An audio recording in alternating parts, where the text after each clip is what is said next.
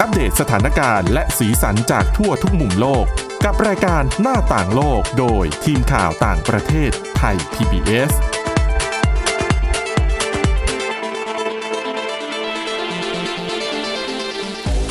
ต้อนรับคุณผู้ฟังสู่รายการหน้าต่างโลกนะครับ วันนี้กลับมาพบกับเรา 3 คนเหมือนเคย คุณกรีนจิรวัตรมาสุขผมก้าวพงศธรสุขพงษ์และน้องฝึกงานของเราน้องเจมส์ครับครับสวัสดีผมครับสวัสดีครับ อ่า วันนี้เรา หิ้วเรื่องแมลงแมลงมาฝากกัน เรื่องแรกก็อาจจะสยองสำหรับคุณผู้ฟังบางท่านนะฮะแต่สำหรับผมเรื่องที่ด้วยสองไหม เรื่องที่สองก็เป็นเรื่องประหลาดใจสำหรับครับแมลงอ่า เราไปเริ่มกันที่เรื่องแรก น้องเจมส์หยิบเรื่องอะไรมาฝากคุณผู้ฟังครับ ครับผมก็วันนี้เรื่องที่หยิบมาอาจจะไม่ถูกใจพี่ก้าวนะครับ เท่าไหร่แต่ก็อยากลองเอามาเล่าสู่กันฟังนะครับ ผมก็คือเรื่องนี้เนี่ยผมหยิบยกมาจากงานวิจัยชิ้นหนึ่งครับผมจากนักวิจัยในมหาวิทยาลัยเพอร์ดูนะครับในสหรัฐอเมริกา ซึ่งเขาเนี่ยก็ได้ทำการวิจัยเกี่ยวกับแมลงชนิดหนึ่งซึ่ง แมลงชนิดนี้เนี่ยก็คือแมลงสาบนั่นเองครับผมซึ่งเขาเนี่ยได้ลองทำการวิจัยว่าแมลงสาบสายพันธุ์เยอรมันนะครับผมหรือว่าชื่อทางวิทยาศาสตร์เนี่ย b l a t e l l a g e r m a n i c a เนี่ยว่ามันเนี่ย ทนทานแล้วก็สามารถต่อต้านสารเคมีในยาฆ่าแมลงได้ดีขนาดไหนนะครับผม ซึ่งผลการทดลองเนี่ยหลังจากที่นักวิจัยได้ทำการทดลองประมาณ 6 เดือนเนี่ยครับก็ต้องบอกว่าผลการวิจัยเนี่ยเป็นที่น่าพอใจนะครับสำหรับแมลงสาบนะครับผมแต่อาจจะไม่เป็นที่น่าพอใจสำหรับมนุษย์อย่างเราเท่าไหร่นะครับผมเพราะว่าเขาบอกว่าแมลงสาบสายพันธุ์เนี่ยมีความสามารถในการต้านทานยาฆ่าแมลง ชนิดที่พวกมันเคยได้รับการฉีดใส่ นะครับผมอย่างดีแล้วก็อย่างรวดเร็วมากขึ้นนะครับผมเท่านั้นยังไม่พอครับผมไอความสามารถในการต้านทานอะไรแบบนี้เนี่ยมันสามารถส่งต่อให้กับลูกหลานของมันได้ ในเวลาเพียงเจเนอเรชันเดียวด้วยนะครับผม ก็คือถ้าพูดให้ฟังง่ายๆ เราฉีดยี่ห้อหนึ่งลงไปเนี่ย แล้วก็ปล่อยดูมันดิ้นตายเนี่ย ครับ เราก็ฉีดอยู่อย่างเงี้ย จนกระทั่งมัน ตายแล้วมีลูกหลานรุ่นใหม่ออกมา ฉีดปุ๊บอาจจะต้องใช้ปริมาณมากกว่าเดิม ดื้อยา ดื้อยา หรืออาจจะหรืไม่ออาจไม่จะได้ไม่เลยไม่ไม่ได้ผลเลยใช่ครับผม อันนี้ก็เป็นเรื่องที่น่าสยองขวัญอย่างมากโอ้ใช่คครัรับบอาจจะอาจจะฉีดไปครั้งหนึ่งแล้วเนี่ยก็ไม่ใช่ว่าเจเนอเรชันแรกจะตายเลยทีเดียวนะครับผมครับก็คือมันอาจจะจำว่าโดนอะไรมาบ้าง และหลังจากนั้นก็เมื่อ เกิดการวางไข่แล้วก็ออกลูกออกหลานมาเนี่ยครับเจเนอเรชันต่อ ๆ ไปเนี่ยก็จะสามารถทนทานต่อยาตัวเดิม แล้วก็อาจจะต้องใช้อย่างอื่นไปเลย อันนี้หมายถึงว่า ตัวที่รอดจากยาฆ่าแมลงไปได้ แล้วก็ไปวางไข่อืมใช่ไหมตัวนั้นแหละครับ คือผู้สืบทอดโอ้โหเออก็เป็นสยถ่าอยงทอดออกมาเปลี่ยนไหมเปลี่ยนนักวิทยาศาสตร์เปลี่ยนไหมเปลี่ยนมาเป็นทดลองยังไงให้แมลงสาบไม่มีปีกไหม เพราะว่าความป่วงของของสัตว์ชนิดนี้เนี่ยของแมลงชนิดนี้เนี่ยคือการบินคือการบินคือการบินนะครับผมบินที่เราคาดเดาไม่ได้ว่ามันจะไปซ้ายหรือขวา บินแบบจังหวะไร้ทิศที่มันทางลอยอยู่เนี่ยครับเราจะไปตบซ้ายมันจะเกาะแขนขวาเรา นั่นคือนะพี่กรีนอาจจะเข้าไปตบ แต่ว่าถ้าเกิดว่าผมกับพี่ก้าวเห็นเนี่ยอาจจะต้องวิ่งหนีก่อนนะครับขอขอไม่อยู่ตรงนั้น ไม่อยู่ตรงนั้นดีกว่า แล้วก็อันนี้ขออนุญาตเพิ่มเติมครับผมครับผมครับก็คือนักวิจัยเนี่ยเขาได้ลองทำการวิจัยแบบหลายรูปแบบมากๆนะครับอืมผมทั้งการลองฉีดยาฆ่าแมลงหนึ่งหนึ่งยี่ห้อหนึ่งแบรนด์ท้วน หรือว่าจะลองฉีดผสมกัน 2 แบรนด์ หรือว่าจะลองไม่ใช้ยาฆ่าแมลง แต่ว่าหันไปใช้ในสิ่งที่เขาเรียกว่ากับดักแมลงสาบนะครับผมอืมซึ่งเขาก็บอกว่า อย่าใช้ยาฆ่าแมลงจะดีกว่า เพราะว่าประสิทธิภาพของมันเนี่ยไม่สามารถ ที่จะแม้แต่หยุดการเจริญเติบโตของแมลงสาบเลยด้วยซ้ำอันนี้คือเขาทดลองกับแมลงสาบเยอรมัน แมลงสาบเยอรมันครับผม แต่อยากว่าให้มาลองทดลองกับแมลงสาบไทย ใช่ครับผม ซึ่งตอนที่ผมหาข้อมูลเนี่ย ผมก็อืมเกิดความสงสัยผมก็เลยไปค้นมาคในรับผมในอินเทอร์เน็ตว่าอ้าวแล้วแมลงสาบไทยมันแตกต่างจากแมลงสาบเยอรมันยังไงล่ะครับแมลงสาบไทยเนี่ยชื่อวิทยาศาสตร์ของมันคือ b l a t e l l a a s a c h i n a i ซึ่งผมไม่ทราบว่าพี่ก้าวจะกลัวขึ้นหรือเปล่า แต่ว่าแมลงสาบสายพันธุ์ไทยเนี่ยตัวใหญ่กว่าแมลงสาบเยอรมันหนึ่งนั่นแหละครับเท่าตัวนะครับผมนั่นแหละครับที่กลัวหนึ่งเท่าตัว และแถมยังบินได้ด้วยอืมก็เลยไม่แน่ใจว่าไอยาที่เขาบอกว่าทำร้ายทำลายแมลงสาบเยอรมันได้เนี่ย จะทำอะไรแมลงสาบไทยได้หรือเปล่านะครับผมอืมเป็นแต่ความก็อึดนะอัดใจแต่ก็นะอีกใช่อีกข้อมูลหนึ่งก็เขาก็สอนให้เราเรียนรู้ที่จะเห็น ประโยชน์ของแมลงสาบ ถ้ามันอยู่ในที่ที่มันควรอยู่นะ อย่างเช่น การสลายซากต่างอ่าๆสามารถทำได้รวดเร็วมาก และแบคทีเรียจากตัวมันเนี่ย ก็สามารถไปสลายซากได้อีกรุ่นหนึ่งอืมผมจำไม่ผิดที่จีนใช่ไหมครับ ที่เริ่มมีการทำฟาร์มแมลงสาบมันไม่ใช่แค่ที่จีนนะ คุณตอนนี้ตอนนี้มันเริ่มมีหลายที่มาก เริ่มมีการเปิดร้านเบอร์เกอร์ เบอร์เกอร์แมลงสาบ ใช่ คือผลิตผมจากโปรตีนที่เกิดขึ้นมาจากแมลงสาบครับมีการเลี้ยงอ่าการเลี้ยงแมลงสาบแบบโรงปิด ใช่ เพื่อที่จะให้เพื่อที่จะให้ประชาชนเชื่อว่าแมลงสาบปลอดเชื้อนะครับนะผมเคยได้ยินข่าวเมื่อประมาณ 4 เดือน 5 เดือนก่อน เขาบอกว่ามีการพยายามจะสกัดจุลินทรีย์หรือว่าสารในแมลงสาบมาทำนมด้วยนะครับผมอืมอย่าไปสกัดเลยอย่าปล่อยไว้เถอะ น่าจะปล่อยให้มันอยู่อย่างนั้นนะครับ อ่าอะทิ้งท้ายกันนิดนึงนักวิจัยครับผมก็บอกว่าถ้าเกิดว่าอยากจะกำจัดแมลงสาบภายในครัวเรือนเนี่ยที่มีประสิทธิภาพจริงๆเนี่ยคือการเปลี่ยนยาฆ่าแมลงหรือว่าสารเคมีที่ใช้เนี่ยไปเรื่อยๆ ให้มันจำไม่ได้ให้มันจำแพทเทิร์นในการฉีดของเราไม่ได้ รวมถึงสร้างสุขอนามัยภายในครัวเรือนที่ดีด้วยนะครับผมพยายามทำความสะอาด ให้มันเนี่ยไม่มีหลักแหล่งอยู่นะครับพวกแมลงสาบพวกนี้นั่นแหละครับจริงก็เป็นเรื่องที่นำมาฝากกัน แต่ว่าจะบอกว่า การทดลองทางวิทยาศาสตร์ก็ไม่สู้การทดลองของพี่ไทยเรา ใช้รองเท้าตี รองเท้าตีนั้นมันเป็นปัญแก้ปัญหาตรงปลายจุดอ่าอ่ายังไงก็ไม่รอด แต่ว่าอันนี้เขามีการทดลองกันโดยการเอาอาหารที่คิดว่าแมลงสาบจะทานเนี่ย ไปผสมกับปูนขาว ปูนขาว ปูนขาวหรือปูนโปสเอ่อปลาสเตอร์ โอ้โห แล้วก็แมลงสาบก็มากินไป กินไปปุ๊บพอกลับหลังจะทำให้ปูนปลาสเตอร์เนี่ยมันแข็งอ๋อครับโอ้โหมันก็จะไปบีบกระเพาะของแมลงสาบกินอะไรไม่ได้ ก็จะเป็นการบังคับให้ตายในที่สุดนะโอ้โหอันนี้ก็เป็นเป็นการส่งต่อท่อต่อท่อต่อท่อเหมือนกัน แต่อันนี้คือกำจัดที่ตัวพ่อเลยนะอะเมื่อกี้แมลงสาบ วันนี้เราเอ่อเราพาไปต่อกันที่แมลงวันในออสเตรเลีย ครับ แมลงสาบเสร็จแล้วก็มาแมลงวันตีแมลงแต่ว่า แมลงวันชนิดนี้ได้ชื่อว่า Night King Night King เนี่ย ถ้าเกิดว่าคนที่ดูซีรีส์ Game of Thrones เนี่ย ก็ก็จะก็จะเก็ตว่าคือตัวอะไรอืมมันเป็นตัวเหมือนกับเอ่อเป็นปีศาจที่ทำให้สามารถทำซอมบี้ได้จากซากศพหรืออะไรประมาณเนี้ยฮะใช่ไหมแมลงตัวนี้และปีศาจตัวนั้นเนี่ย จะพบเจอได้ในฤดูหนาว พื้นที่หนาว เท่านั้นเหมือนกัน และสามารถทำให้แมลงอื่นกลายเป็นซอมบี้นี่คือคุณสมบัติที่โดดเด่นที่สุดของแมลงเอ่อแมลงวันพึ่งหรือว่าบีฟลายนะฮะสายพันธุ์นี้ถูกค้นพบในออสเตรเลียจนนำไปถึงเอ่อการตั้งชื่อหรือมอบฉายาให้เนี่ยให้ขายกับ Game of Thrones อืมเขาบอกว่าตอนนี้นักวิทยาศาสตร์ที่พบอ่าแมลงวันพึ่งเนี่ยสายพันธุ์มีทั้งหมดประมาณอ่า5,200 สายพันธุ์ทั่วโลกเลยนะครับ แต่ว่าที่เนี่ยมันแปลกประหลาดตรงที่ว่า มีความคล้ายคลึงกับตัวละครอย่างที่บอกไปตอนต้น สามารถค้นพบได้ในฤดูหนาวเท่านั้น และมันก็ยังเป็นสิ่งที่มีสิ่งที่คล้ายเขาอะอยู่บนหัวด้วยอืมขณะเดียวกันที่แมลงวันพึ่งตัวเมียเนี่ย จะมีพฤติกรรมวางไข่ ลงบนแมลงตัวอื่น ก็คือวางไปในสัตว์ที่มีชีวิตเช่นหนอนอ่า หรือว่าตัวต่อตัวแตนครับ ก็คือจะเกิดการต่อสู้กันเนี่ยแหละ แล้วก็ยัดไข่ลงไปในตัวโอ้โหสิ่งที่เกิดขึ้นต่อมาก็คือ ไข่ของแมลงวันพึ่งเนี่ย จะค่อยๆกินตัวอ่อนเขาเนี่ยจากภายใน ค่อยๆกิน ค่อยๆกิน ค่อยๆกิน จนไอตัวแมลงที่เขาไปวางไข่ไว้เนี่ย กลายเป็นซอมบี้เดินได้ โอ้โหล้ำมากสุดยอดเข้าใจไหมมันเออเกิดการซับซ้อนอย่างนี้กันเกิดขึ้นเพื่อ นักวิทยาศาสตร์บอกว่าเพื่อเป็นการเอาตัวรอด เพราะว่าตัวอ่อนของแมลงวันพึ่งเนี่ยจะบอบบางมากอ๋อการทำอย่างนี้เท่ากับเพิ่มเกราะให้กับลูกของตัวเอง เข้าใจไหมเข้าใจครับผม เออ ก็เลยไปไข่อยู่ในแมลงตัวอื่น ใช่ พฤติกรรมของแมลงวันพึ่งสายพันธุ์เนี้ยนะครับ เกิดขึ้นคล้ายกับ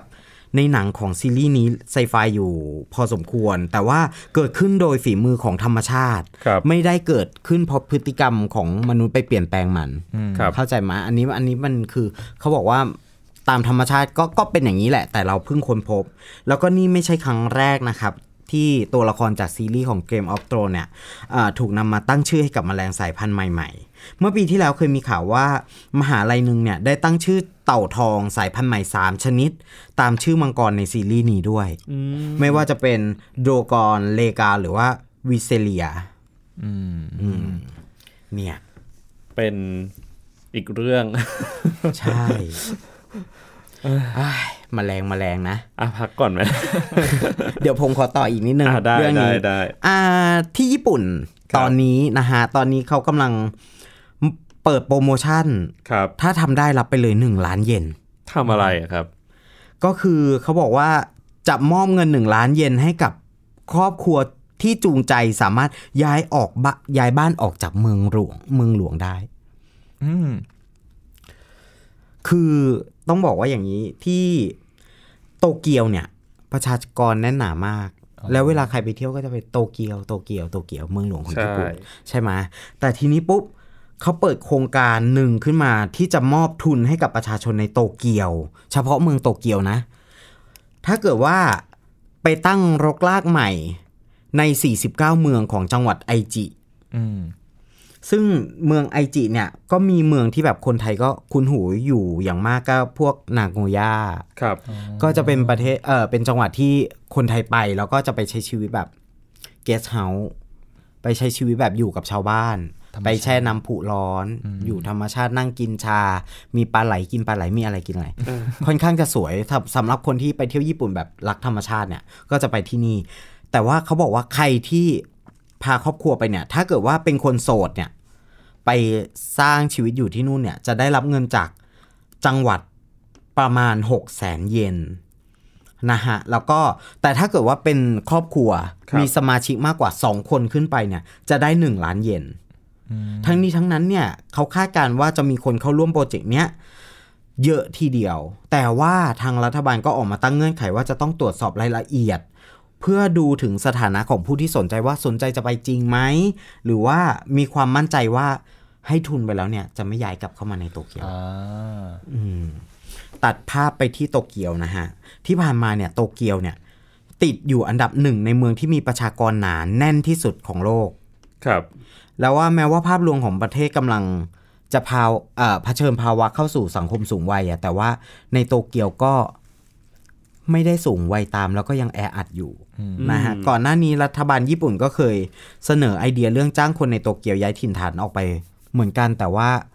ตอนนั้นไม่ได้รับการตอบรับมาก เพราะว่าอาจจะมีเรื่องของอาสัมมโนประชากรเอยแล้วก็รายได้ที่พอย้ายออกไปแล้วเนี่ย อาชีพมันไม่มีอาชีพรองรับ อืมอืมมันก็เลยไม่ค่อยได้รับความสนใจเท่าไหร่อ่าก็เป็นช่วงแรกของเรานะครับ เดี๋ยวช่วงที่2ครับผมยังอยู่กับเรา 3 คน เดี๋ยวจะพาคุณผู้ฟังเนี่ยไปทำความรู้จักกับความขัดแย้งที่เกิดขึ้นในเมียนมาที่ไม่ได้มีแต่เฉพาะความขัดแย้งระหว่างรัฐบาลเมียนมา กับชาวโรฮิงญาในรัฐยาไข่นะครับ เดี๋ยวพบกันช่วงที่ 2 ครับ หน้าต่างโลกโดยทีมข่าวต่างประเทศไทย PBS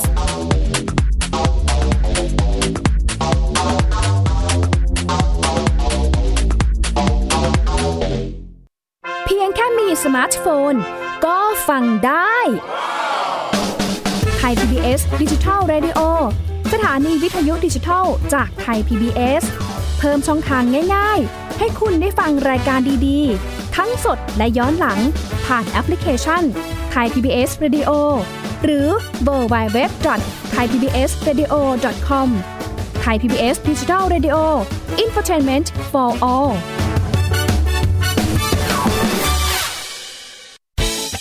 คุณ อย่ามาถามอะไรที่ search เจอใน Google เออถามกูรูในสิ่งที่ Google ไม่มี TCAS keyword สำคัญเลย ครับ TCAS คือระบบการคัดเลือกค่ะ ดังนั้นถ้าเราบ่นกันเรื่องของการสอบที่ซ้ำซ้อน มันไม่ได้เกี่ยวโดยตรงกับ TCAS อ๋อ เราไปโทษ TCAS เขาไม่ได้ไม่ได้ เพราะเขาไม่ใช่ข้อสอบ ถูกต้อง TCAS คือระบบการคัดเลือก อยากให้ฟังจะได้รู้จากกูรูด้านการศึกษา โดยนัทยาเพชรวัฒนา และวรเกียดนิ่มมาก ในรายการทีคุณทีแคสทุกวันเสาร์ 16 นาฬิกา ทางไทย PBS Digital Radio ฟังสดหรือย้อนหลังทางแอปพลิเคชันไทย PBS Radio และ w w w t h a i PBS Radio com มากกว่าด้วยเวลาข่าวที่มากขึ้น จะพัดพาเอาฝุ่นออกไปได้ครับ มากกว่า ให้คุณทันในทุกสถานการณ์ ตามที่กฎหมายดังกล่าวกำหนดเอาไว้ มากกว่ากับเนื้อหาเที่ยงตรงรอบด้านนำมาใช้ในคดีเมาแล้วขับ มากกว่าในทุกทางออกของสังคม ป้องกันไม่ให้ปัญหาเกิดขึ้น มากกว่ากับข่าวรอบวันในทุกมิติ เครนก่อสร้างเกิดอุบัติเหตุขึ้น มากกว่าด้วยการวิเคราะห์ที่ตรงจุด ความพยายามของภาครัฐที่จะแก้ปัญหา และมากกว่ากับทีมข่าวมืออาชีพ ข่าวไทย PBS ให้คุณได้มากกว่า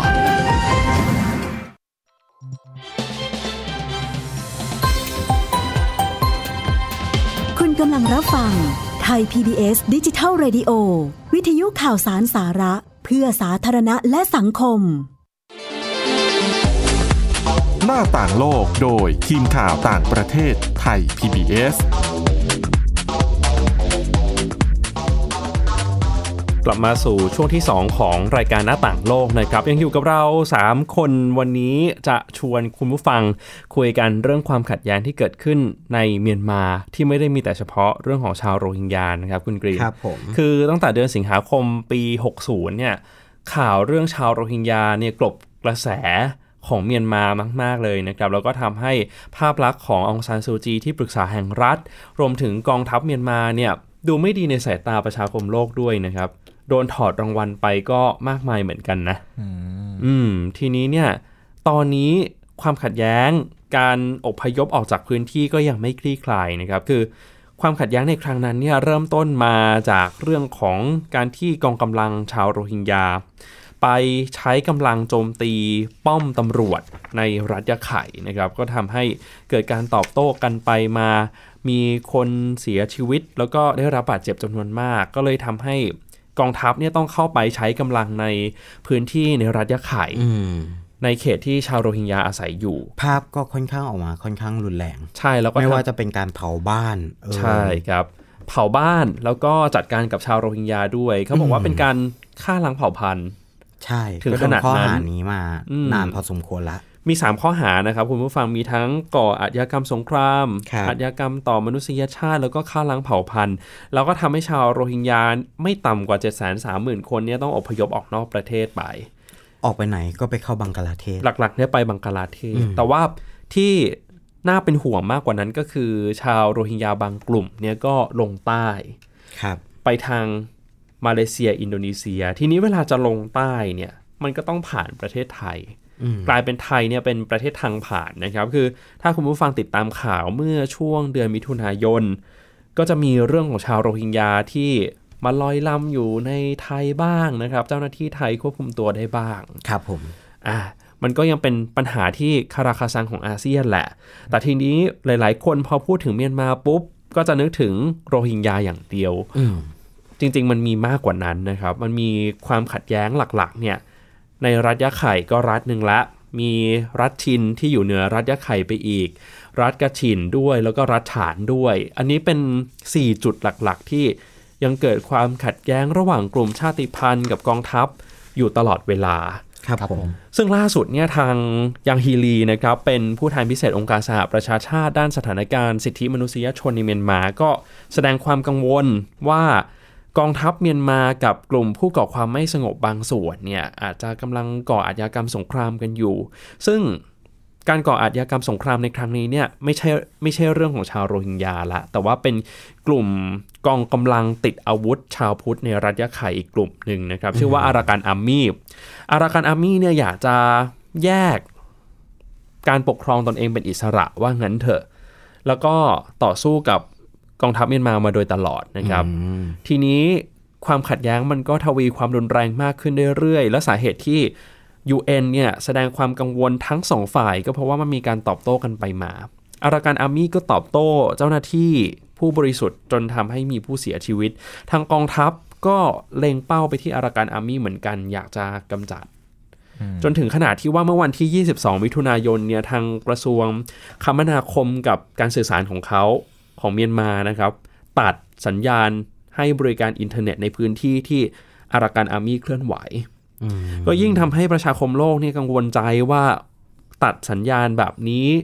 มันจะเกิเพื่อเรื่องอะไรหรือเปล่านะจัดการกับกลุ่มอารากันอืมอาร์มี่หรือเปล่านะครับ แล้วที่น่าสนใจน้องเจมส์คุณกรีนครับคือกลุ่มอารากันอาร์มี่เนี่ยก็ได้รับเสียงสนับสนุนจากคนในรัฐยะไข่เยอะเหมือนกันนะ เพราะว่าด้วยแนวคิดชาตินิยมต่างอืมๆ ซึ่งผมไปคุยกับนักวิชาการด้านเอเชียตะวันออกเฉียงใต้ศึกษาจากธรรมศาสตร์เนี่ยนะครับอาจารย์ดุลยภาคปรีชารัตน์เนี่ยคุยกันได้ความว่า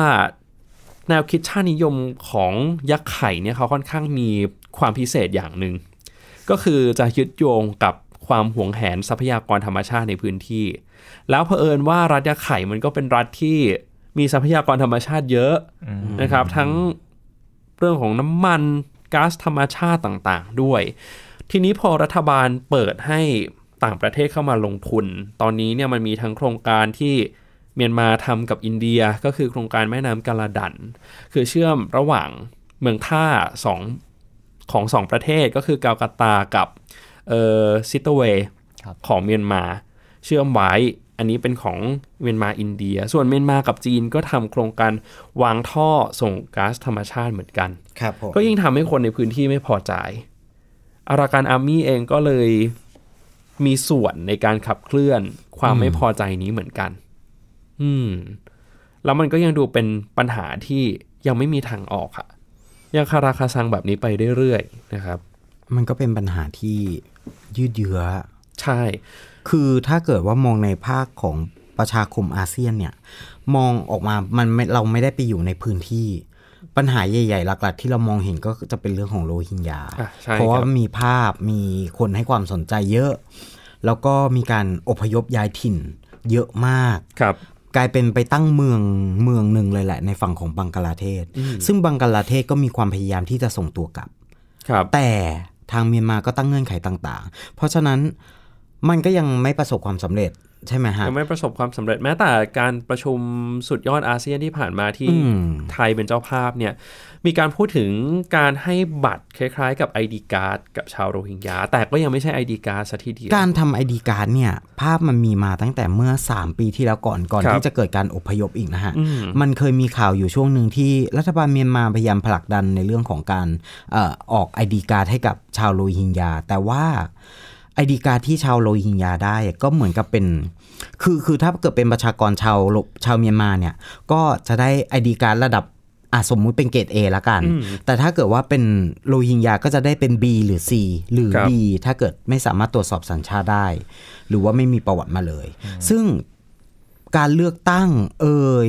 หรืออะไรเอ่ยเนี่ย สิทธิ์ต่างๆของของของที่ควรจะได้รับจากภาครัฐเนี่ย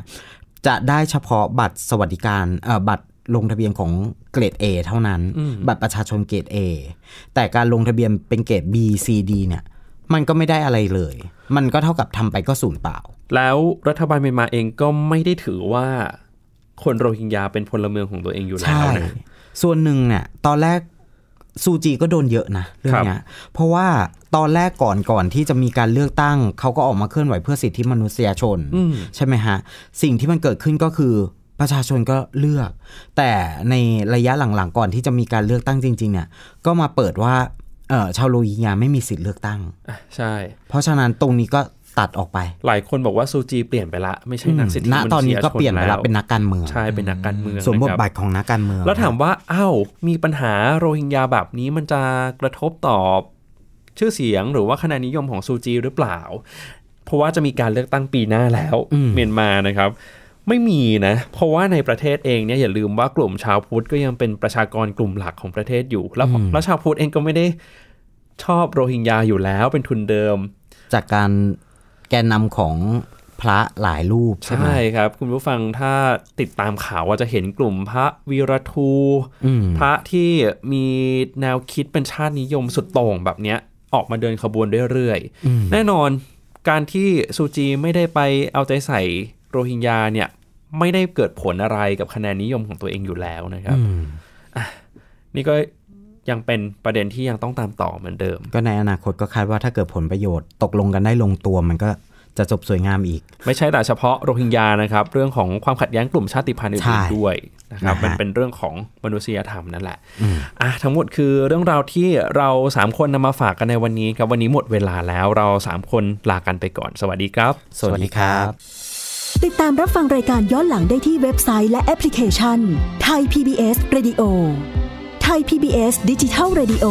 วิทยุข่าวสารสาระ เพื่อสาธารณะและสังคม